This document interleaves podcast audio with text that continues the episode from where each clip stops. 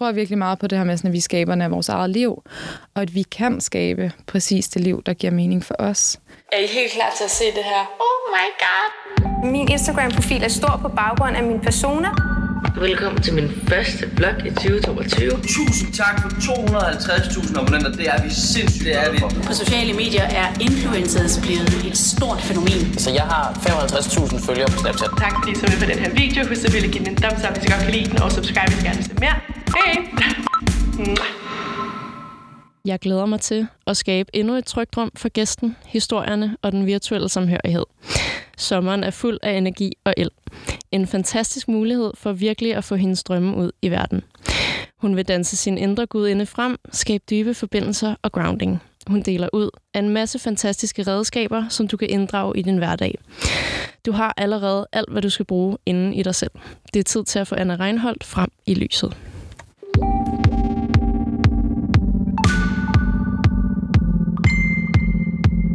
Velkommen til, Anna. Tusind tak. Kunne du genkende din intro? Var det fint. Godt genkende lidt nogle af ordene også. Ja, vi stjal lidt, før. vi stjal lidt fra din hjemmeside. Ja, Nå, du har simpelthen du har hørt nogle af dem. det har jeg Dejligt. Så ved du jo godt nogenlunde, hvad du skal igennem. simpelthen. Dejligt. Øhm, vi skal jo lige have nogle hurtige spørgsmål og nogle hurtige svar til at starte med. Ja. Er du klar på det? Yes. Hvor gammel er du? Jeg er 26. Er du influencer? Ja, Tjener du 1 million i 2022? det stiler vi efter Hvor ofte arbejder du i dit nattøj? rigtig, rigtig, rigtig ofte. Dejligt. er det sket, hvis det ikke er på Instagram? Ja, det er det. Hvornår slettede du sidst et opslag? Det har jeg tænkt så meget over, faktisk. Jeg tror, det er, fordi jeg ikke ved. Det tror jeg ikke, jeg kan huske, hvornår jeg har. Så et stykke tid siden. Ja. Ja. Følger du mig? Ja. Følger jeg dig? Ja. Skønt.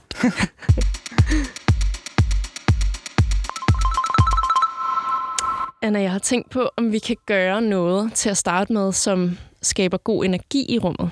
Mm. Om du har en eller anden, hvad kan man sige, et eller andet ritual, når du skal arbejde, eller hvis du skal deltage i noget, du synes, der er lidt nervepirrende. Gør du så noget for at ja, grounde dig selv? Mm, ja, altså jeg praktiserer jo virkelig meget og, og sådan øve mig i at trække vejret. Det tror jeg er sådan den mest sådan primære, sådan meget øh, sådan aktive ting, jeg bruger tid på i løbet af min hverdag. Så både om jeg skal noget, som kan være udfordrende, eller noget, som gør mig spændt, eller hvis jeg bare er derhjemme. Så det er, sådan, det er den ting, jeg nok vil sige mest til alle folk, at de skulle prøve at gøre lidt mere. Og hvordan trækker man vejret bedst? Det er jo det, der er sådan et godt spørgsmål. Ja. Og det lærer vi bare slet ikke. Det Nej. er så mærkeligt. Men øhm, altså det vigtigste jo, når vi trækker vejret, det er bare virkelig sådan at fokusere på at trække vejret helt ned til bunden af maven. Og vi lever sådan i en helt vildt hektisk verden, og meget sådan en maskulin drevet verden, hvor alt bare går helt vildt hurtigt. Så vi glemmer ofte det der med sådan virkelig at trække vejret. Så for de fleste, så vil de sådan helt naturligt trække vejret op i brystet. Og sådan egentlig sådan lidt overfladisk, ikke helt måske kunne mærke sig selv. Og det kan også godt være ret grænseoverskridende at strække vejret ned til maven, fordi man lige pludselig begynder at mærke sig selv og sine følelser. Så det vi kunne gøre var at tage en dyb indånding ind igennem næsen, og bare sådan fokusere på at trække vejret helt ned til bunden af maven, og så give slip ud igennem munden. Okay, skal vi gøre det? Det kan vi gøre. Træk ind igennem næsen, og ud igennem munden. Gør det en til gang. Ja. Så meget godt at gøre det flere gange. Ja. Så ind igennem næsen. Og ud igennem munden.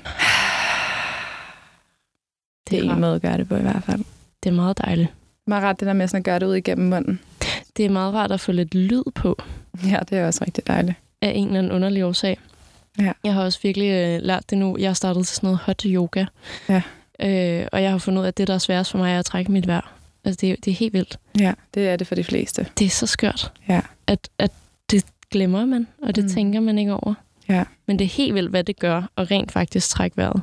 Ja, vi lærer så mange ting i folkeskolen, alt muligt, som ikke er specielt brugbart egentlig i den verden, vi lever i. Men vi lærer ikke at trække vejret, eller det der med sådan at stå sådan stærkt i sig selv og have tillid til, at man nok skal gøre det allerbedste, man kan. Men sådan, det er altid sådan en præstation og sådan endnu mere overfladisk åndedræt, man lærer fra, man er helt vildt lille. Ja. Ja, Det er skørt. helt vildt. Jeg har fundet ud af, at man øh, spænder meget i kæben Mm. generelt. Ja. For hele tiden at vide til yoga, husk at slippe kæben. Ja. ja. Nå, men Anna, vi skal jo snakke om dig. Ja. Og dine værdier og din karriere og alt muligt spændende. Øhm, og det første, jeg blev mærke i, i og med, at jeg skulle skrive det her interview, var jo, at når jeg scroller igennem din profil, så ligner det, at du har været på en, en rejse. Mm. Kan du sætte nogle ord på, hvad for en rejse du har været igennem? Mm. Der er både en lang rejse, jo, som fra helt da jeg var barn, og så har der været en rejse sådan her de sidste tre år, hvor at jeg sådan har fundet mig selv lidt mere. Men den, sådan, den lange og den korte version blandet lidt sammen er, at, øh, at jeg har altid som ung haft ret svært ved sådan helt at finde ud af, hvad jeg skulle. Og sådan, hvad er det egentlig, jeg gerne vil bruge min tid på. Og synes, det var helt vildt svært at gå i gymnasiet. Altså sådan, det var så kedeligt. Og sådan, hvorfor skal jeg lære alle de her ting? Det er Mm. så kedeligt. Og synes bare, der var så mange ting sådan omkring mig, som var så meget vigtigere. Så som hvad? Øhm, Sådan mit mentale helbred, for eksempel. Ja. Vi gik igennem, mine forældre blev skilt lige inden jeg startede i gymnasiet. Og jeg er sådan efternyler, så jeg var sådan meget alene med min mor, det mine forældre gik fra hinanden. Og det var sådan en ret stor krise for mig, så nu er jeg lige pludselig sådan skulle tage ret meget stilling til mig selv, hvilket er virkelig svært, når man er 15, også når man er 26, men også når man er 15, og sådan er ret meget identitetskrise sådan op mod gymnasiet. Øhm, så sådan en kombination af, at jeg ikke havde det specielt godt i gymnasiet, og nu sidder jeg tilbage med, at jeg ikke kan huske specielt meget fra min gymnasietid overhovedet. Øhm, så er jeg så glad og stolt over, at jeg sådan valgte at stoppe i gymnasiet og prøve sådan at mærke mere ind i, sådan, hvad drømmer du om lige nu? Det er ligegyldigt, hvad du drømmer om 10 år og 5 år. Hvad drømmer du om sådan lige nu? Hvad kunne gøre dig glad, hvis du skulle vælge noget nyt at lave lige nu? Og øhm, min øh, mor har altid været sådan meget støttende, både over for mig og mine søskende, i, at vi bare kunne gøre det, vi gerne ville egentlig. Det vigtigste for hende var meget sådan noget med, at hvis du vælger at gøre noget andet, så skal du bare have en plan. Så lad være med sådan at droppe ud af gymnasiet og ikke have nogen plan, fordi det er ikke fedt at ligge på sofaen. Du ved, det er ikke fedt at have det der, hvor man ikke ved, hvor man skal gøre sig selv overhovedet. Så jeg var sådan, okay, jeg skal bruge noget tid på lige at finde ud af, hvad det er, jeg egentlig gerne vil. Og vidste godt, at jeg gerne ville sådan ud af sådan en klassiske form for skolegang, og havde brug for at lave noget, der var sådan lidt mere kreativt, og komme sådan lidt mere ned i kroppen, eller sådan bruge min, min krop. Og øh, jeg har altid været meget fascineret af smykker, og synes, det er vildt smukt, og en fed måde at udtrykke sig på, og skabe minder, som varer for evigt, hvis du passer på dem. Og fandt sådan ret hurtigt ud af, at jeg gad faktisk ret godt at lave smykker. Og så øh, ringede jeg til en guldsmed, som jeg kendte, og hun var sådan, du kan starte i morgen. Og så var jeg sådan, fedt. Gik op på kontoret der i gymnasiet og var sådan, jeg vil gerne stoppe nu, sådan fra i dag af. Så er det sådan, ja, okay, det er ligesom det, du skal. Og jeg kan så tydeligt huske en af de kommentarer, jeg fik med fra en af drengene fra min klasse, som jeg faktisk egentlig var ret gode venner med, var sådan, "Nå, men hvad skal du så? Skal du så bare ud og være sådan en bums, eller hvad? og jeg var sådan, øh, det er ikke planen, men øh, jeg tænkte, jeg skulle ud og lave noget andet. Og det er sådan meget sådan det syn, også mange har på, hvis du ikke tager gymnasiet for eksempel, så er det sådan, "Nå, men så skulle du bare være sådan fiaskoagtig, eller det er blevet lidt bedre her med årene, men i hvert fald rigtig meget, da jeg skulle droppe ud.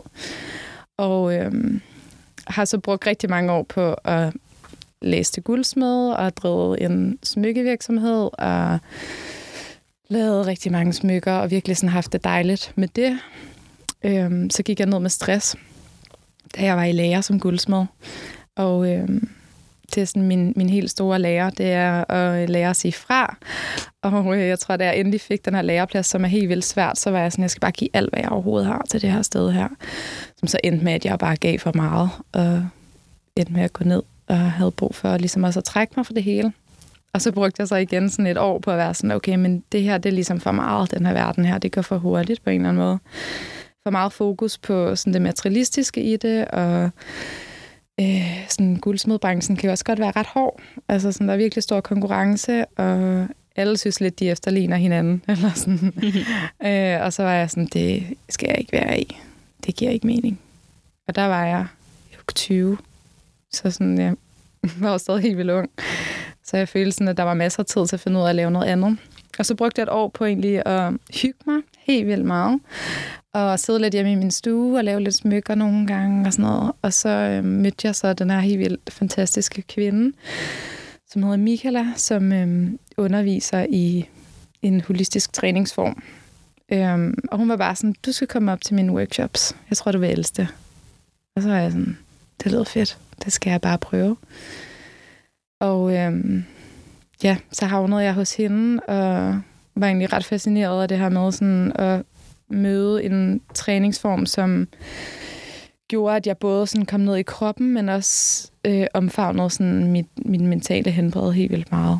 Og øh, har endt som at tage hendes uddannelse, og har så de sidste tre år levet af at undervise primært unge piger i både bevægelse, men også sådan meditation og åndedræt, og egentlig bare rigtig meget det her sådan med at skabe et rum, sådan fællesskabsfølelse, fordi det synes jeg virkelig, der har manglet meget. Vi lever meget i sådan et samfund, hvor sådan, du får først hjælp, når det virkelig ikke går godt. Når du er sådan helt ned og skrab bunden. Og så er der lige 8 måneders ventetid. Og så er der 8 måneders ventetid for at få en eller anden psykolog, du ikke engang ved, om du viber med, eller ja. du ved, fungerer ja. det. Øhm, så sådan min store motivation var virkelig meget det her med sådan at skabe et rum i en helt vildt travl verden, hvor at alle ligesom kunne få lov til at komme, og du behøver ikke at have en depression, eller have angst, eller alt muligt, men du kan også godt have det. Men hvor vi alle sammen bare mødes, fordi det, vi arbejder med, er ikke øh, sådan... Jeg har også haft nogen, som har været bipolar, for eksempel. Så har vi ikke arbejdet med bipolar, for jeg er ikke psykolog, så det er slet ikke noget, jeg sådan skal bevæge mig ud i, men vi arbejder altså bare med den enkelte menneske. Og alle mennesker kan optimere deres liv på en eller anden måde, og lære at elske sig selv lidt mere. Og det har været sindssygt givende, og helt klart sådan det smukkeste, jeg nogensinde har skabt. Og ja, stadig det, jeg var helt vildt drevet af, at blive ved med at skabe de her rum. Så det var måske en lidt lang forklaring. men, uh, det er okay. Ja. Det kan vi godt lide. Det var måske mere for at fortælle det her med, sådan at jeg har været lidt rundt omkring, og jeg tror på, at man skal tage nogle valg i sit liv, og det behøver ikke være det endegyldige valg, det du har taget. Du kan altså bare tage et nyt valg. Det er ja. helt okay. Det er i hvert fald. Og hvad er det, hvad er det holistisk betyder? Holistisk betyder at omfavne hele dig. Så det er sådan krop, sind og sjæl. Og øhm, jeg har selv jo gået helt vildt meget til terapi, og det er rigtig dejligt nogle gange. Det er også rigtig hårdt kun at være oppe i hovedet.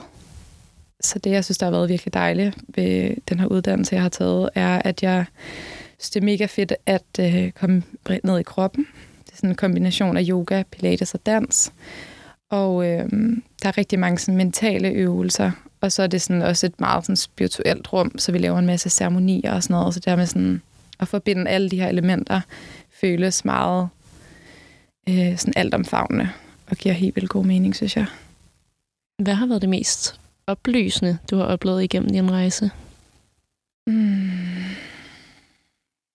Jeg tror, det er mest af min egen sådan, personlige rejse. Altså sådan det der med, at man kan arbejde nok så meget med sig selv, men øh, vi går igennem så mange faser i livet, og der vil altid være et eller andet, som der vil dukke op på ny.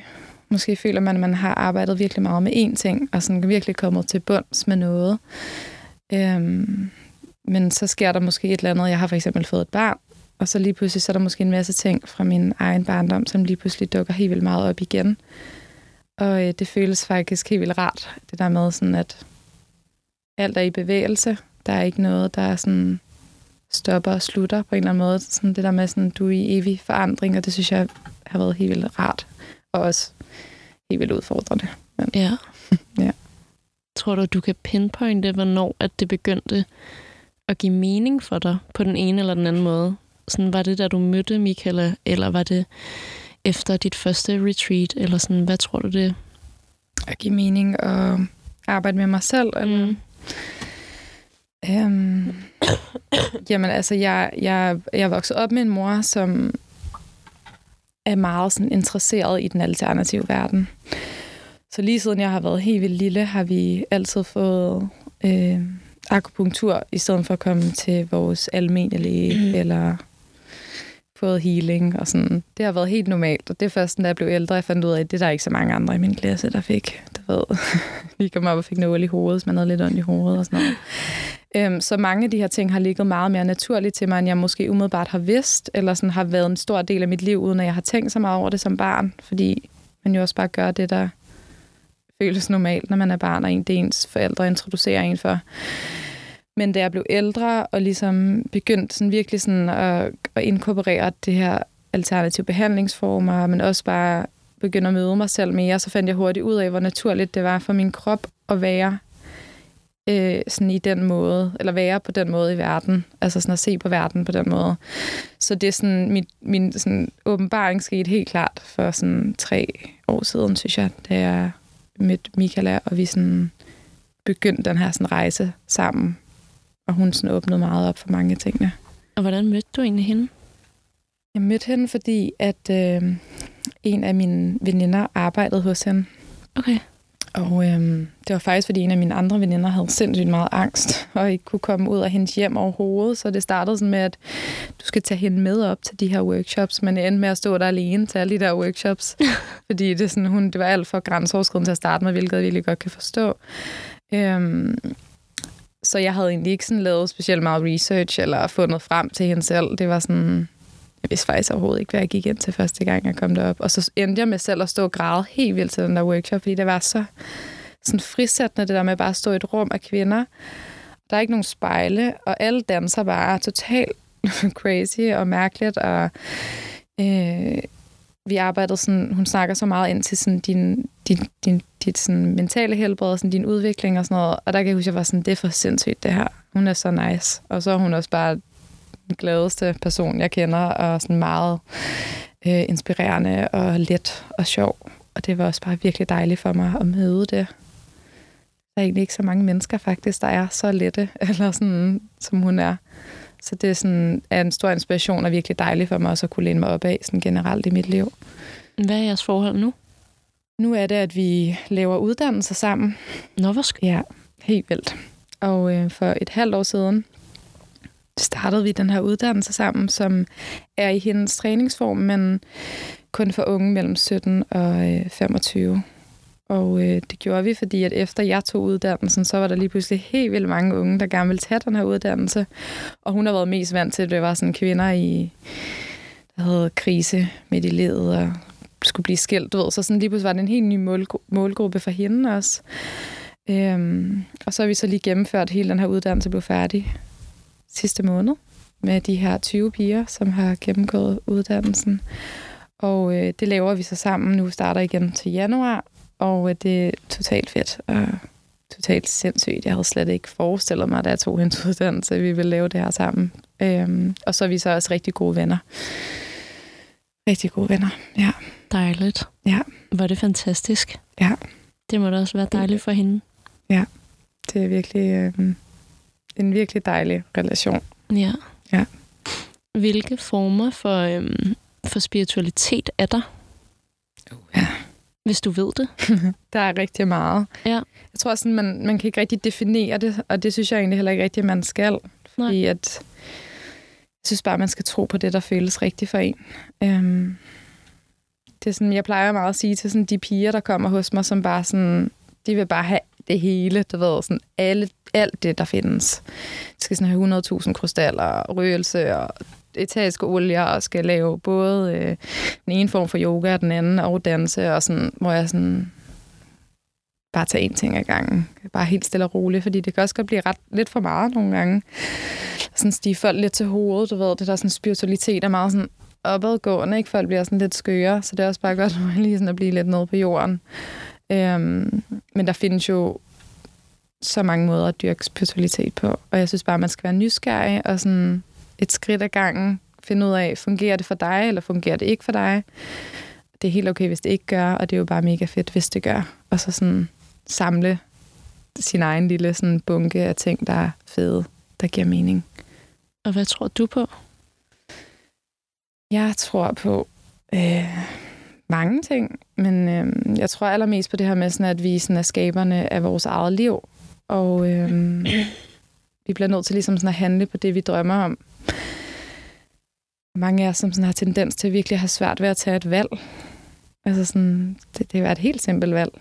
Men øh, det her med sådan bare at gøre noget, der føles rart.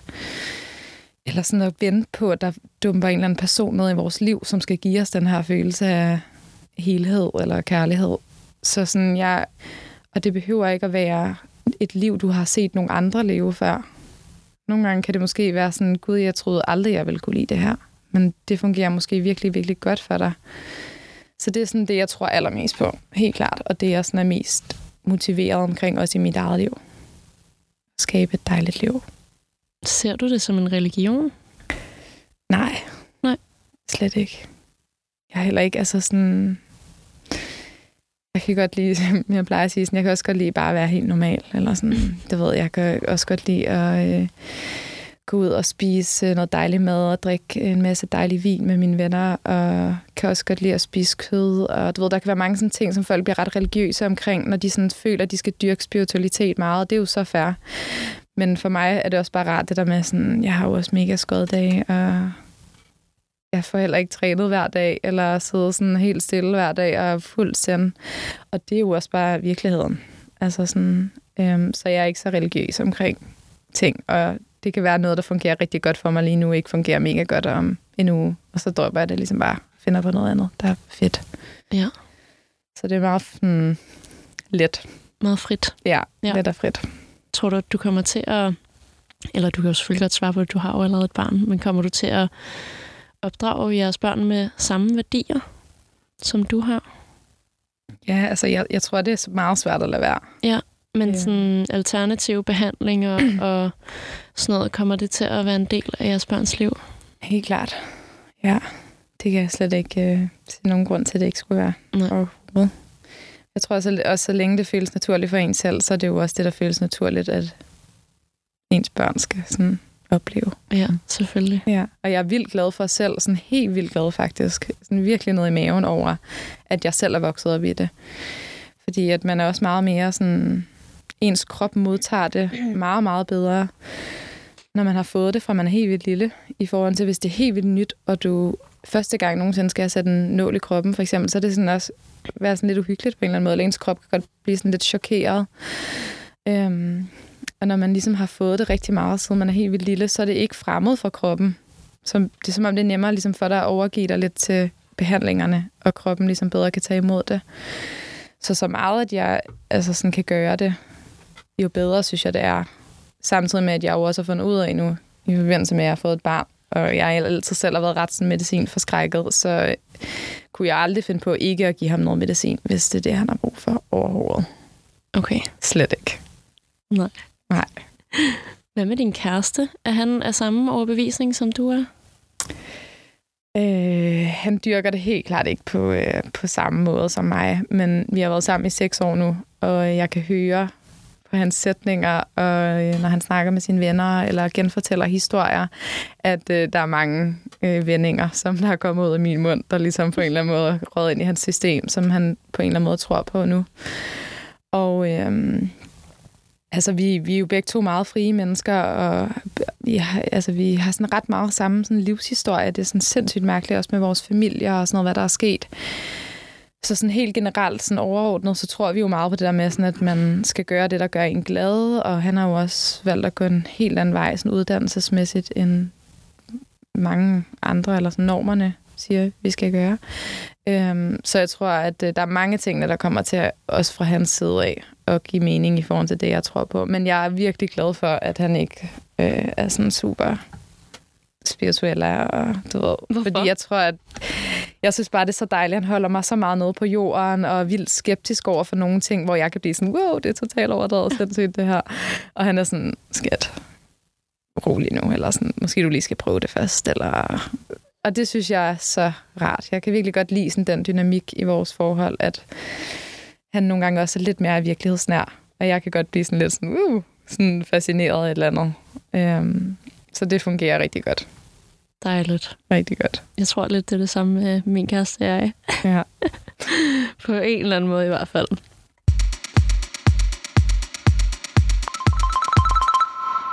Jeg er meget nysgerrig på det her spørgsmål. Og jeg, jeg håber ikke, at du synes, jeg er alt for tavlig, når jeg spørger. Men jeg vil gerne vide, om der har været en forretningsmæssig bagtanke ved at skabe en stor profil baseret på dine værdier. Mm. Jeg har jo et øh, virkelig mærkeligt forhold til min Instagram, for at være helt ærlig. Ja, en øh, For det første, så ved jeg ikke sådan sindssygt meget om den verden. Det er slet ikke noget, jeg sådan har sat mig sindssygt meget ind i. Så jeg arbejder meget intuitivt med det, jeg lige umiddelbart synes, der føles godt. Øhm, og jeg tror sådan, da jeg lavede smykker og sådan noget, der handlede det jo sindssygt meget om mine smykker og producere smykker og alt det her. Så det har jo først været sådan rigtigt, at altså det der sådan skæld imellem, at det har været mere sådan det ydre til det mere, og så det indre, er jo først kommet sådan rigtigt her de sidste 3-4 år. Øhm, og det er helt klart, altså sådan, det giver selvfølgelig mening i forhold til min forretning, fordi jeg jo også underviser, men jeg kan slet ikke finde ud af at gøre det andet mere. Altså sådan, nu føler jeg sådan, jeg er så uinspireret, hvis jeg ikke sker noget i mit eget liv, så er jeg sådan, hvad skal jeg dele? Fordi det er jo meget mere sjovt og spændende at dele noget, der handler om mit eget liv og mine følelser og tanker, og jeg kan se på folk det der med, sådan, hvor meget det betyder for dem, at man også er et almindeligt menneske, der har, har et liv, hvor man møder udfordringer. Øhm, kommer jeg lidt væk fra dit spørgsmål? Nej, overhovedet ikke. Okay. Det er så fint. Øhm, så sådan, altså for eksempel forleden, så det, jeg ligger en story op af at gøre rent, og der er seriøst så rodet hjemme hos os, fordi jeg har været alene i en uge, og jeg kunne slet ikke overskue, at jeg skulle ordne noget. Hvor folk er sådan, wow, var det vildt. Der har altså rodet hos dig. og jeg er sådan, gud, sådan, gud, det betyder så meget for jer at se det her, hvor det griner. Sådan, selvfølgelig er der rodet hos mig. Ja. Sådan, for det første har jeg en på halvandet, og øh, de roder jo mega meget. Og jeg roder, og min kæreste roder, vi bor på 59 kvadratmeter. Der er jo rodet. Så tænker jeg sådan, ej, var det sjovt, fordi jeg har jo ikke tænkt over, da jeg lagde det op, at jeg ville have, at folk skulle tænke, ej, der roder vildt meget hos Anna. Men så er jeg sådan bagefter, gud, hvis der skal så lidt til, for folk bare lige føler sig sådan, oh, det er okay. Det er ligegyldigt, der roder. Eller sådan, det er ligegyldigt, at jeg ikke lige fik taget opvasken. Så er, jeg sådan, så er det sikkert for fedt. Mm. Så ikke skal mere til, for folk lige får sådan en, ah, det er okay, jeg ikke lige har fået ordnet ting i dag, for at jeg ligger op, at der er rodet på, i vores lejlighed. Eller sådan, det synes jeg jo er så vildt. Øhm, så sådan, jeg, jeg synes, det er virkelig sjovt, og jeg synes, øh, altså hvis...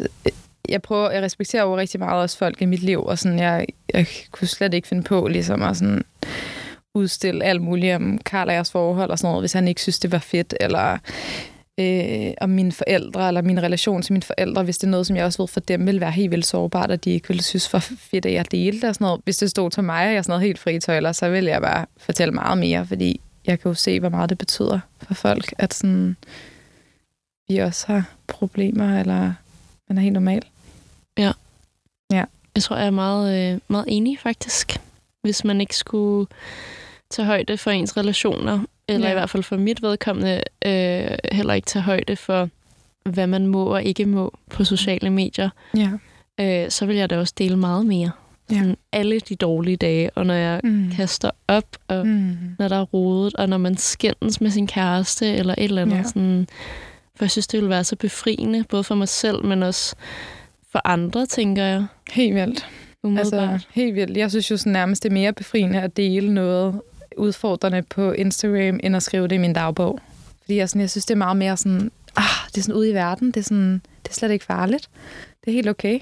Ja. Hvor så nu, når man sidder der, og man skriver, oh, man kan blive sådan helt ind i sig selv -agtig, og aldrig rigtig føle, det bliver så virkelighedsnært, fordi at det er jo også super fedt, at man kan få en eller anden form for sådan respons på ting, man laver på Instagram, og folk er sådan, også mig. Ja. Sådan, Gud, ja.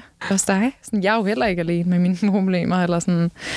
Men øhm, ja, der er også andre mennesker i vores liv. Så. Ja. Har du prøvet at dele noget, hvor det har såret nogle af dine relationer? Øhm, ja, det har jeg faktisk. Men ikke sådan, ikke hvor jeg har delt en historie, eller sådan... Altså, så tror jeg mere, jeg har delt noget i forhold til min relation, i forhold til nogen, hvor at de måske føler sig overset. Altså, det er ret tit noget, jeg møder faktisk, også sådan for min familie. De føler sådan, at vi ikke har været nok sammen, hvis jeg ikke har delt noget om dem på min Instagram-agtige. Øhm, Og sådan tænker jeg jo ikke selv overhovedet. Øhm, så sådan, ja, min familie kan godt blive sådan lidt sådan misundelig nogle gange på sådan relationer, der med sådan, jeg har ikke været nok sammen med Anna den her måned, fordi vi har jo slet ikke der er jo slet ikke blevet lagt noget ud om mig, agtigt, uden at, de jo, at det ikke handler om eksponeringen, men det der med sådan, det er så en til en, ikke? Eller sådan, min far, han bor for eksempel i Singapore, og har boet i udlandet i 10 år. Og for ham, sådan, han følger jo med hele mit liv, ikke? Så sådan, han føler jo virkelig sådan, han ved alt, hvad der sker i mit liv, men jeg føler jo slet ikke det, det samme, for jeg har jo ikke fortalt alle de her ting sådan direkte til ham. Det er jo bare på Instagram, eller sådan, du ved. Øhm, så mange føler hele tiden det der med sådan, Åh, de ved, eller sådan, ej, nu er hun ude at spise med Karls mor, eller ej, nu er hun sammen med et eller andet, du ved. Det synes jeg helt klart er sådan, det er lidt udfordrende nogle gange, eller ja. lidt irriterende, at det bliver taget på den måde. Ja. Det er slet ikke intentionen overhovedet. Det er, det er en underlig balance, det der. Ja. Jeg prøvede også at dele et, øh, eller jeg delte et breakup, jeg havde gået igennem. Og så havde jeg en kammerat, der blev vildt sur på mig, fordi han var sådan, hvorfor har du ikke, hvorfor snakker du ikke med mig om det, i stedet mm. for at dele det på sociale medier? Ja. Så sådan, det skal jeg nok også gøre, men mm. det er bare det, jeg gør. Jeg deler det jo. Ja. Det er sådan, det var mit liv. 100 procent. Det er underligt. Nogle gange også være lidt nemmere faktisk, synes jeg, at dele ting derinde, fordi ja. det er sådan, man er jo også lidt beskyttet på en eller anden måde, de valg, man sidder der bag sin telefon, ikke? Og sådan, jo, jo, fuldstændig. Kan præcis vælge, hvordan man ligesom gerne vil have, det bliver formuleret, så man sådan virkelig føler, at det giver mening, i forhold til nogle gange at sidde lidt mere sårbart over for sine venner. Ja. Tror du, at øh, noget helt andet, tror du, at spiritualitet er en trend på sociale medier? Helt klart. Ja? Altså, der har været i hvert fald en stor bølge her, ikke, de sidste par år. Og øh, jeg synes jo slet ikke, det er en dårlig trend. Det er, sådan, det er helt perfekt, at alle lige pludselig bare har lyst til at meditere og danse frit, og du ved, blive meget mere fri og sådan noget. Øhm, eller sådan have mega mange krystaller og røgelse og rense deres hjem og alle mulige ting. Jeg synes jo, det er mega fedt. Det er den fedeste trend, der kunne komme. Det er at gå op i sig selv. Om det er så en bølge, og folk på et tidspunkt glemmer det lidt igen, det ved man jo ikke rigtigt. Men, men jeg føler sådan, det kan kun være noget, der gavner folk, så længe de har sig selv med i det på en eller anden måde. Ja. Ja. Og hvordan tror du, at... Hvordan går din, må jeg godt kalde det din spiritualitet, dine værdier? Ja. Hvordan går det i hånd med den her øh, selvisensættelse, der er på sociale medier? Mm. Det er sådan et godt spørgsmål. Jeg tror også, det jeg sagde før med, at jeg har sådan lidt et ambivalent forhold til Instagram, er jo, at jeg sådan... Jeg kan sådan ret godt lide egentlig at være ret ærlig, og egentlig ikke sådan, synes ikke, det sådan er så farligt, eller sådan at fortælle om det, der rigtig foregår, men virkeligheden er, at det kan du ikke på Instagram. Du kan jo ikke fortælle den hele sandhed, eller sådan, det er der ikke plads til på den platform, eller sådan, skulle man med i hvert fald dele meget, eller virkelig være sådan kortfattet i sit sprog. Øhm, så sådan, det er jo super mærkeligt på en eller anden måde stadig Jeg skulle dele mega meget om sit liv og håbe, at folk er inspireret og motiveret om, altså sådan af ens personlighed og ens liv. Øh, samtidig med det værste, der overhovedet kunne ske, var jo, at folk følte, at de skulle leve op til et eller andet, eller sådan, at det var sådan idealet, det var at være mm. som mig, eller sådan. Det er jo slet ikke det, jeg ønsker overhovedet. Nej. Ja. Oplever du nogensinde noget negativt på sociale medier? Altså får du en negativ respons? Nærmest ikke. Jeg tænkte ikke... Øh, jo, jeg kan huske en gang, at jeg fik en besked fra en eller anden helt vild gammel dame, øh, hvor hun skrev, at øh, du er blevet så mainstream. Altså, du laver så meget reklame. Og der var jeg sådan, sådan... Jeg laver for det første ikke specielt meget reklame. Det gør jeg faktisk ikke. Det synes jeg ikke selv, jeg gør. Øhm, men, men, men, jeg, men tager det ikke rigtig ind. Altså, der er ikke så meget. Altså, jeg synes, folk er virkelig cute. Jeg får de sødeste beskeder. Lange beskeder. Folk er så personlige og sådan det er jo så vildt det der med, sådan, at folk føler, at de kender en, og føler sig vildt tryg ved en. Både sådan ens ansigt, hvordan man ser ud, fordi det har de set så meget, og i princippet også min stemme, fordi at jeg har talt så meget på min Instagram. At sådan, når folk for eksempel kommer til et retreat eller sådan noget, så føler de jo virkelig, at de kender mig, de ved, hvordan mit barn ser ud, hvordan min kæreste ser ud, hvordan vi bor, hvordan vi nogenlunde har vores hverdag, du ved. Så sådan, det der med, at man får sådan, sådan nogle kæmpe kram, og folk kan nærmest grave, du ved, over sådan, det er så genkendeligt, det her, som jeg jo selv har det nogle gange med min søster, hvis der er lige et eller andet i mit liv, så når jeg ser hende, så bryder det hele sammen, fordi det er så trygt. Og det er jo totalt syret, fordi jeg er jo ikke deres søster, eller sådan, jeg kender jo ikke de, de fleste af de her personer overhovedet, så sådan, det har jeg virkelig skulle vende mig til. Samtidig med, at det er jo det mest fantastiske, at en Instagram, du ved, eller sådan, kan skabe den følelse hos folk, det synes jeg er det vildeste. Bliver det nogensinde for meget for dig? Øhm, nej, fordi altså, jeg tror bare, at jeg svarer ikke på beskeder, før jeg ligesom føler, at jeg har noget godt at sige tilbage. Eller sådan, så tager jeg mig bare den tid, det tager. Og så nogle gange er der alt for mange beskeder, og det kan tage en hel dag. og så ligesom og sådan virkelig bruge tid på at svare på de her søde beskeder. Men det synes jeg også bare er okay. Altså sådan, er jo heller ikke en hotline, eller sådan, man kan skrive ind til at få svar med det samme. Så sådan, det synes jeg er så fint. Jeg prøver, der passer jeg jo bare på mig selv. Ja. Men ellers så elsker jeg det bare. Jeg synes, det er det sødeste, og sådan, føler mig på en måde sådan lidt tryg. eller sådan, Ja. at folk er så søde. Ja. Ja. Og hvad med reklame? Laver du stadig det? Laver du nogle reklamer? Ja, altså, jeg rigtig meget sådan her, da sådan corona også kom, der prøvede jeg virkelig sådan at tænke over, hvem jeg samarbejdede med, og sådan at prøvede virkelig sådan at prioritere sådan danske virksomheder, og går selvfølgelig sindssygt meget op i, at det er noget, jeg sådan helt generelt ville bruge, selvom jeg ikke øh, lavede et samarbejde med dem. Øhm, og så har jeg sådan rigtig meget de seneste år haft sådan meget faste samarbejdspartnere, sådan så det ikke er så meget nyt hele tiden. Øhm, så mange af dem, jeg samarbejder med, har jeg jo brugt i så mange år. Altså sådan, kan det være produkter for eksempel. Og jeg, nu har vi lige stoppet det og laver ligesom sådan en lidt ny form for samarbejde, men det er stadig de produkter, jeg bruger. Altså sådan, jeg bruger dem ikke, fordi at vi har en aftale, eller sådan, og det betyder rigtig mange for mig. Så jeg, jeg laver stadig reklame, og øh, siger ja til det, der giver mening i forhold til vores liv, og det, jeg tror på. Ja.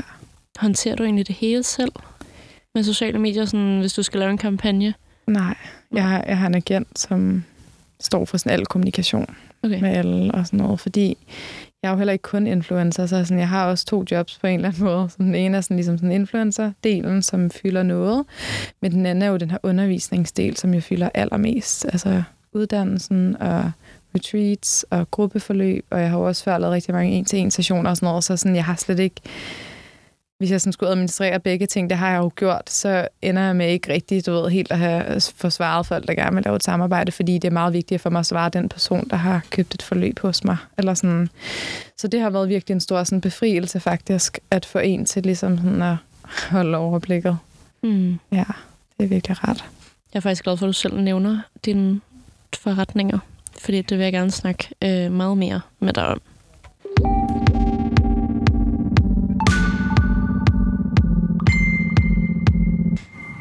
Hvor mange forretninger har du? Altså på papiret har jeg to. Ja. Øhm, så jeg har ligesom sådan min egen forretning, eller hvad man siger. Som er- Som, altså sådan, der har også været et meget stort skæld. Der er ligesom sket en masse ting her de sidste fire måneder. Øhm, men lige nu, sådan aktuelt, så øh, har jeg jo min egen virksomhed, som sådan er øh, samarbejder og den her uddannelse, jeg laver med Michaela og sådan noget. Og så har jeg jo så lige startet den her øh, nye virksomhed med min veninde Anne, øh, som er sådan en holistisk øh, livsstilsplatform. Og øh, jeg har jo de sidste tre år haft øh, mit eget nede i Guldbergsgade på Nørrebro, hvor jeg har undervist de her sådan, gruppeforløb og en til en, og lavet retreats og alt det her. Men jeg har virkelig savnet at dele det med nogen og være flere om det. Øhm, og øh, jeg har så i mange år jo snakket med min veninde om det her, og ikke så var jeg ikke helt været klar til sådan, åh, men vil jeg gerne, sådan, vil jeg gerne det, og sådan, hvad, hvad vil vi sammen, og, og så øh, her for fire måneder siden, der var jeg sådan, ej, prøv at høre, hvis der er nogen, jeg skal lave noget med, så er det jo dig. Altså sådan, vi bruger, vi er sammen hver dag, altså sådan, og den eneste person, jeg gider at være sammen med hver dag, udover min familie, eller sådan, og kan holde ud, og vi, vi bliver ikke uvenner, du ved. Det synes jeg også bare er meget fedt. Man kender godt sådan hinandens styrker og svagheder. Men vi har så startet den her sådan holistiske livsstilsplatform, hvor at vi godt kunne tænke os at fokusere en lille smule mere på også at skabe noget online. Øhm, fordi der er sindssygt mange, som ikke bor i København. Altså sådan, også nogle gange lidt sådan meget forventet, at sådan, så har jeg haft sådan piger, der er kommet fra Aarhus og Aalborg, og du ved, sådan kommet for at få en teams, en til en session. Og jeg er sådan, wow, det er også bare langt, eller sådan. Det er jo så fedt, altså sådan, det må folk gerne gøre selvfølgelig. Men jeg synes bare, det var fedt at lave noget, der var lidt lettere tilgængeligt, og noget, som du sådan bare kan bruge i din hverdag. Så vi er ligesom ved at køre hele det her op med at skabe sådan en online platform, hvor at, øh, der kommer til at være træninger og meditationer og online coaching og alt sådan noget, som sådan alt lidt det, jeg har lavet de sidste par år, på en eller anden måde kogt lidt sammen til noget, der giver mening, der er online. Og så fortsætter vi med at lave retreats, fordi det elsker jeg, og jeg synes, det er så fedt at møde folk og være ude og undervise fysisk og lave de her workshops og sådan noget. Så det er sådan det, vi er ved at, sådan, at køre op sammen. Øhm, og jeg har sådan sagt farvel til mit lokale nede i Guldbærskade, hvor jeg har været, og øh, sagt farvel til sådan det er en helt vildt, altså to virkelig fantastiske år, som har været virkelig gode, både for mig personligt og min forretning, og sådan, ja, det har været virkelig fedt. Og nu er vi sådan klar til ligesom at tage det et, et, et nyt skridt her, både sådan online, men også finde et større lokale og sådan noget, der er plads til at have flere mennesker og sådan noget. Mm. Så det er meget spændende og meget nyt og friskt, og der kan sikkert nå at ske alle mulige ting i mellemtiden. Ja. ja. Hvad, hvad, er din, øh, hvad er din main check? Det øh, er sådan et godt spørgsmål også, fordi det skifter rigtig meget. Altså, nu er jeg jo blevet gravid igen, og ved, at jeg skal på barsel her lige om lidt. Og øhm, der er jeg jo virkelig glad for, at jeg har to forretninger i princippet, fordi der kan jeg blive ved med at være influencer og lave ting, jeg synes er sjovt, og der er mega nemt med en lille baby på armen, og der er ikke nogen, der forventer, at jeg møder op i et lokale og underviser dem i to timer, eller du ved. Øhm, og det synes jeg er virkelig, virkelig fedt. Øhm, så, så lige nu går det jo fra, at vi bruger rigtig, rigtig meget tid her, indtil jeg går på barsel på hele det her projekt, vi ligesom er ved at køre op, og får rigtig meget hjælp til, at sådan er meget spændende og også meget nyt for mig. Sådan, jeg er ikke vant til at undervise online overhovedet på den måde, så jeg skal ligesom finde mig selv helt i det. Øhm, til at jeg jo kommer til at gå på barsel og ikke kan undervise. Det kan simpelthen ikke lade sig gøre. Altså, det ved jeg jo fra sidst. Men når jeg ikke er på barsel og har et lille barn, så er min main helt klart at undervise. Mm. Det er det. Ja. Og hvad koster det at deltage i din retreat, for eksempel? Det koster øh, lige knap 5.000 at være med i en weekend øhm, fra fredag til søndag. Ja. Og er der nogen krav for at deltage? Nej. Nej? Slet ikke. Overhovedet, faktisk. Nej. Altså, alle er velkommen. Andet end jeg jo selvfølgelig så kun faktisk underviser kvinder og piger. Så det er jo faktisk... Det så man, man må ikke være med, hvis man er mand? Det må man faktisk ikke. Okay. Har det været bevidst valg fra start af? Ja. Hvordan kan det være? Fordi at... Øh, jeg tror bare, at sådan min, min egen store motivation og viden også ligger som pige og ung pige, og sådan de udfordringer, man møder. Og det har været rigtig sådan nemt, øh, sådan genkendeligt for mig på en eller anden måde, at skulle håndtere det, eller have sådan nogle samtaler med unge piger. Og så ved jeg bare af erfaring, at rummet ændrer sig så meget, hvis det er både er drenge og piger. Så hvis det var, at jeg skulle undervise drenge, så ville jeg have, at det kun var drenge. Eller kun piger. Du ved, så der ikke sidder inde i rundkredsen, og så synes du, en af drengene er virkelig lækker. Og du sådan, du ved, sådan glemmer lidt, hvorfor er du her egentlig, eller sådan, du skulle snakke om ham, der du lige har slået op med, eller ham, du vildt forelsket i dig, ikke? Altså sådan, det giver, bare, det, det, det giver slet ikke mening i forhold til det, vi laver. Og sådan, hele træningsformen, som den måde, jeg underviser det på øh, til de her piger, er virkelig sådan feminin og det vil drengen have rigtig godt af. Øhm, men det ligger slet ikke deres kroppe lige så naturligt at lave de bevægelser og sådan noget, som vi laver. Plus, jeg tror, mange piger vil ikke ryste deres røv lige så meget, hvis der stod en, en eller anden fyr, de synes var lidt lækker ved siden af dem, fordi det er sådan, uh, lige pludselig bliver sådan lidt mere øh, en performance, i stedet for det bliver en indre sådan, følelse eller rejse i at prøve at bevæge sin krop på en ny måde. Så det er fuldstændig bevidst, og øh, der findes rigtig mange mega fede ting til drenge og drenge og piger, hvis man gerne vil være i et rum, hvor man er fælles. Så det er ligesom bare en beslutning, jeg har taget om, at det er dem, jeg omfavner hos mig. Ja. Ja. Og hvor mange personer er afsted på de her retreats af gangen? Lige nu har jeg, eller her de sidste tre år, har jeg holdt det rigtig, rigtig meget op i Dronning Mølle, og det er sådan et meget, meget lille og intimt, øhm, skønt sted. Så der kan de være 13 deltagere. Så det er sådan, det er ret intimt. Okay. Ja. Og hvilke udgifter har du i forbindelse med det? at lege hele stedet, og, og mad, og sådan, så er det mere sådan nogle små ting, du ved, jeg, som jeg køber ind til at lave rummet og sådan noget, som jeg synes er flot, og de får notesbøger, ved, sådan. det er lidt mere nogle små ting, men de store udgifter er helt klart at lege stedet ja. og mad til folk. Ham, der har stedet, laver maden.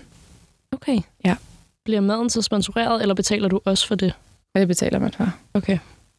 Og det er fuldstændig overdrevet sindssygt mad. Så det er sådan, man betaler for maden, fordi det er sådan totalt next level. Det er ikke sådan en stor grød dal. Det er også rigtig lækkert. Men, mm. Eller en stor grød hav, øh, havregrød om morgenen. Det er sådan portionsanrettet og mega specielle ting, og han tager tingene ud fra hans have. Og, altså, det er en kæmpe oplevelse bare at være der for maden. Det er sådan noget, det jeg glæder mig mest til, når jeg skal afsted. ja. Og vil du sige, hvad du giver for at lege det her sted? Eller de her øh... steder? Sådan cirka. Ja. Øh, Hvis jeg, du kan huske det. ja. Jeg, jeg giver omkring omkring priserne ændrer sig sådan lidt hele tiden, også fordi lige nu har elpriserne jo steget sådan helt God, ja. sindssygt, så det ja. er virkelig dyrt for ham at have os deroppe. Så vi er sådan også lidt i en proces af at finde ud af, hvad, hvad skal det faktisk ende på, for det giver mening for ham. Men øhm, jeg giver omkring sådan 30.000, når jeg er der. Okay. Ja. Hold da op. Og så underviser du selv, eller har du også andre undervisere koblet på, som du lønner eller noget? Ja, altså, øhm, jeg har jo normalt undervist selv, og så øhm, nogle gange har vi haft nogle, eller har haft nogle gæsteundervisere med. Øh, så har det været nogen, som ligesom kan noget, jeg ikke selv kan. Altså sådan underviser i zoneterapi og akupressur, eller øhm, jeg, øhm, jeg har også holdt et retreat, da Bobby, min søn, kun var syv måneder, og det er ret småt. Så der havde jeg sådan min farmor med, der passede ham, og havde så en anden pige med også, som, øh, som underviste nogle, bevæ- altså nogle af de der bevægelsesklasser, fordi jeg ville ikke kunne undervise det hele. Det ville være alt for hårdt. Mm. Og jeg holder et igen her til september, øhm, hvor jeg jo så også er ret højgravid. Og øh, der har jeg også nogen med, der hjælper lidt. Lige tager noget presset. Dejligt. Ja. Hvor lang tid tog det at kunne leve af det? Mm.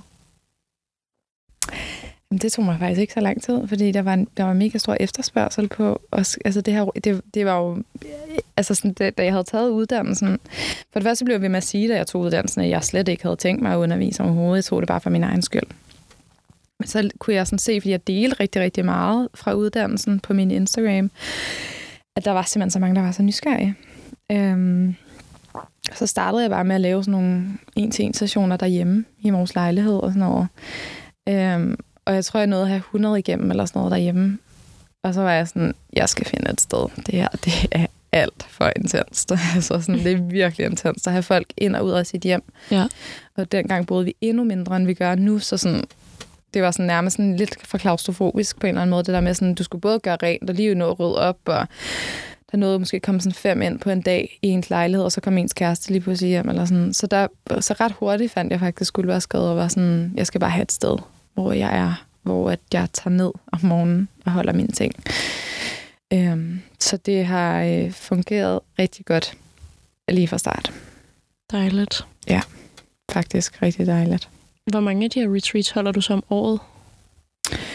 Det er meget forskelligt. Altså også fordi jeg jo kommet til at have en imellem få nogle børn. altså, øh, eller et barn og nu nummer to. Øhm, men jeg stiler efter at holde omkring 4-5 retreats om året. Så sådan, jeg prøver at holde det sådan lidt i, altså, i, i forbindelse med årstiderne, faktisk. Ja. Lidt om sommeren, og i de sene sommeren, og efteråret. Og sådan, fordi det er ret fedt, det der med at opleve over de forskellige årstider, og det kan noget helt vildt forskelligt. Så vi arbejder meget med kroppen sådan ud fra årstiden. Dejligt. Ja, helt vildt dejligt. Hvordan finder man ud af, hvad man skal prissætte det til?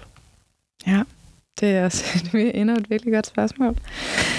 Øh, altså, jeg, jeg startede jo... Jeg synes altid, at man bare skal starte med at sætte en øh, sådan forholdsvis øh, billig pris, egentlig, når man starter. Fordi det er også rigtig rart som underviser at føle, at du også har givet en pris, hvor der er plads til måske øh, at lave nogle fejl, som sådan...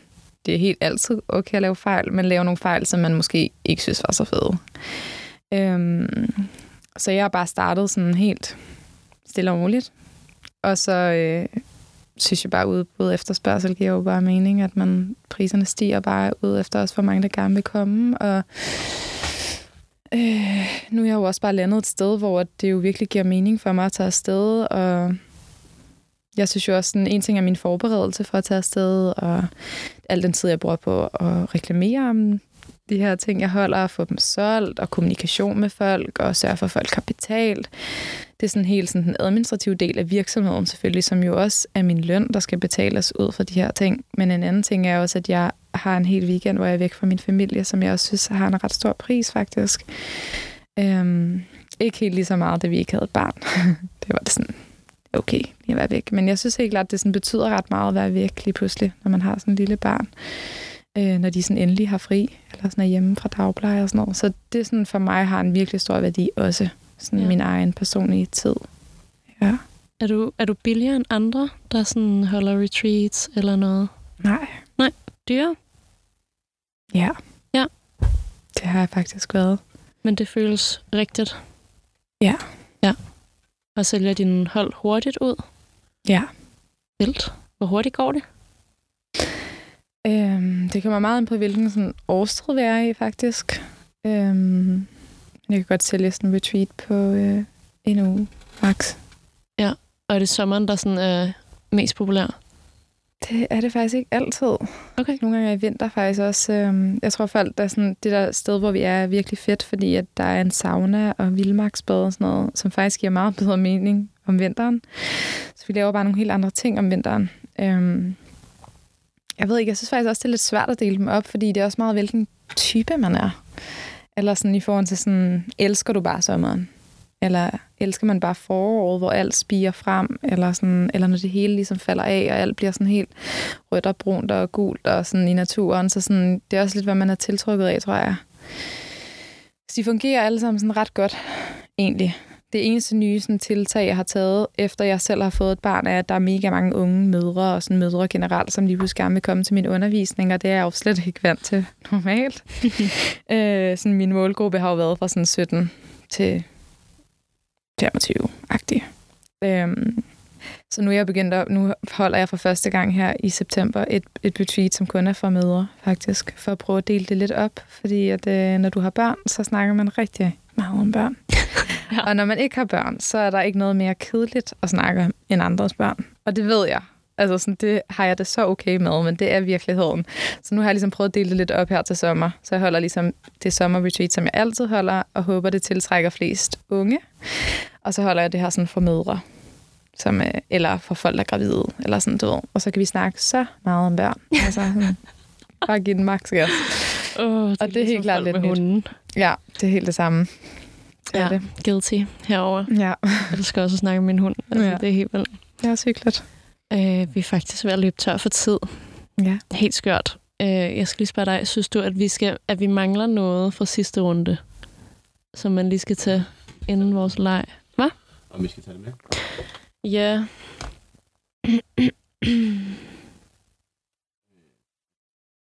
De sidste?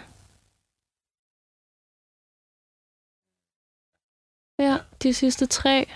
Okay. Ja, det er 4 og 5'eren.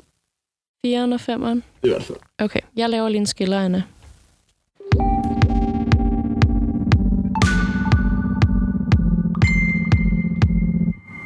Inden vi løber tør for tid, så skal jeg lige fyre nogle sidste spørgsmål af. Med dine retreats og en-til-en sessions, healing og med mere, er der så et håb for, hvor det her tager dig hen, sådan forretningsmæssigt? Mm. Ja, altså, øhm, jeg vil helt klart øh, gerne mere i retning af at lave flere uddannelser. Øh, både fordi det giver mega god mening, fordi man har rigtig, rigtig meget tid til virkelig at få sat folk ind i de her forskellige elementer, som jeg underviser i. Øh, og så helt økonomisk er det bare en virkelig stor tryghed og sådan sikkerhed i forhold til at hele tiden at skulle have nye bookinger ind.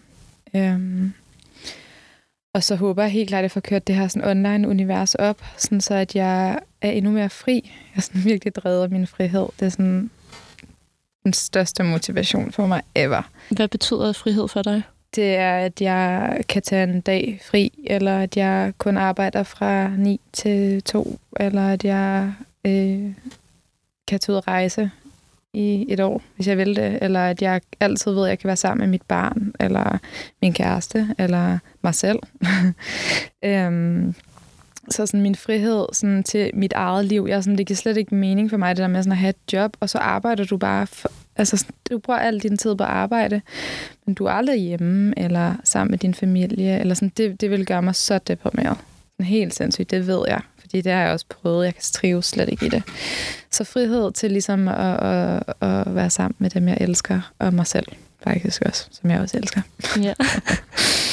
ja. Og er der et håb for destinationen for dig personligt? Ja, altså jeg synes, jeg er et virkelig dejligt sted i mit liv. Øh, altså jeg føler mig virkelig lykkelig og heldig og øh, fyldt med alt muligt dejligt. Øh, så sådan, jeg tror, sådan den største sådan, personlighedssejr eller sådan øh, lykkefølelse, den, den, den håber jeg vil blive ved med at leve i mig, så længe at jeg bliver ved med at tilvælge et liv, der giver mening for mig og min familie. Så sådan personligt, så er jeg virkelig glad for, hvor jeg er. Jeg kan ikke sige noget, som jeg vil lave om. Dejligt. Ja. Jeg glæder mig i hvert fald til at følge med i din rejse fortsat. Tak. Jeg har altså fulgt med et godt stykke tid nu. Mm-hmm. Er det lige Mhm. gået op for mig? Jeg kan jo huske, at du postede om dine smykker. Ja. Det er ret sjovt. Ja. Jeg har en lille leg, Ja. inden at du øh, går herfra. Fordi vi er simpelthen halvvejs i Like Mig. Vi når afsnit 20 ud af 40 den her gang. Øh, og for at fejre det, så har jeg fundet på en leg. Mm-hmm. Vi skal starte en dealbreaker-kæde, Instagram Edition. Hver gæst kommer med et par ting, som de cringer over ting, som folk gør på Instagram. Mm-hmm. Jeg har snydt hjemmefra. Jeg har skrevet et par stykker. Faktisk er det Victor, der har skrevet dem. Øh, så jeg ved jo heller ikke, hvad der står. Jeg tænker, at jeg trækker først, og så er det din tur. Og så skal man ligesom sige, om man kan leve med at date et menneske, der gør de her ting på sociale medier. Okay. Okay? jeg tager en her og ser, hvad der sker. Du er med på, ikke? Jo. Ja. Kun selfies. Poster kun selfies. det, altså, det kan jeg godt leve med. Jeg er spændt på, hvad det ender med. Det er jo ligesom sådan, det der er mening med den her leg, er, at der bliver lagt til bunke. Så den, du trækker, kommer i kombination med den her. Så det er både kun selfies og Ja. den her ting, som... Okay, Nu kan du trække. Kun selfies og stories, når du græder. når jeg græder, eller han vil græde så. Når personen vil græde. Okay, hold op. Intenst. Vil du kunne date et menneske, der kun poster selfies og kun lagde stories op, hvor personen græder? Nej, Nej. det tror jeg faktisk ikke, jeg vil kunne. Wow, okay. Nå, men så øh, stopper kæden allerede her, så starter vi forfra næste gang. Jeg tror helt generelt også, fordi jeg kan slet ikke forestille mig at date en, der er aktiv på Instagram. Nej, det er sådan, hvad vil man gøre? Ja, det er rigtigt. Jeg sådan, nogle gange, nu har Karl lige været på ferie en uge, og han har lagt så meget op, og fordi han synes, det var griner, fordi jeg var væk med sine venner. Og han er også fotograf, så jeg er også sådan, sæt dig lidt sammen, kom i gang. Så, du ved, hvis der er nogen, der kan lave noget flot content, så er det dig. Ja. Og han er sådan, det gider jeg ikke overhovedet. Og jeg er sådan, det har været så fedt, han har lagt så meget op, fordi jeg kunne følge med i hans liv, men jeg ved ikke sådan... Det er også lidt noget andet, at lægge en story op. Jeg skulle til at sige, hvis han lige pludselig sad og græd. Hvad stille sammen med Victor, han poster heller ikke en skid. Nej. Og om nogen har du incitament for at være Ja. god til det? Det er som om, der ligger en for stort pres, ikke? Når man så også er god til det, så er det sådan, Ja, man virkelig det. tænker over det. Anna, tak for din tid. Det er mig, der takker. Det har virkelig været en, øh, en ren fornøjelse. Så hyggeligt. Og øh, tak til alle, der lytter med. Husk at fortælle din øh, Rema-ekspedient og den, du sidder ved siden af i bussen, om Like mig. Hvis du sidder derude med en god idé, eller en person, I gerne vil have med, så skriv til mig. Også hvis du sidder inde med lidt gossip, vi skal have afmystificeret. Jeg elsker at optage podcast, og jeg håber, at I nyder at lytte med. Næste afsnit kommer på fredag klokken 7. Hvis du gætter ugens gæst inden, så sender jeg en selfie-hilsen. tak fordi jeg lyttede med. Hej.